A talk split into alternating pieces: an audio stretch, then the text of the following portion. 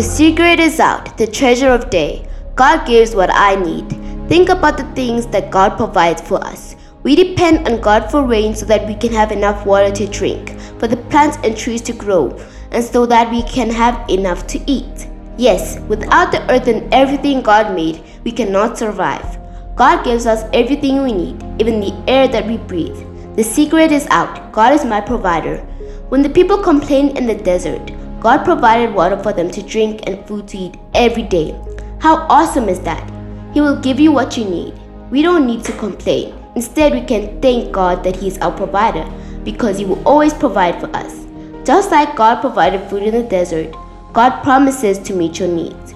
Remember your needs, not your wants. Psalms 121, verse 2 says, My help comes from the Lord, who made heaven and earth.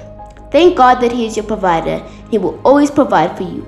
Thank God that He gave you your family, food, clothing, home, pets, and most importantly, His Son, Jesus.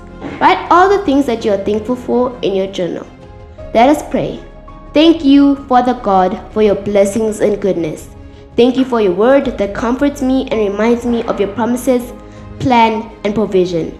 Help me to give my fears and worries to you and remind me that my help comes from you. My hope and trust are in you. Amen.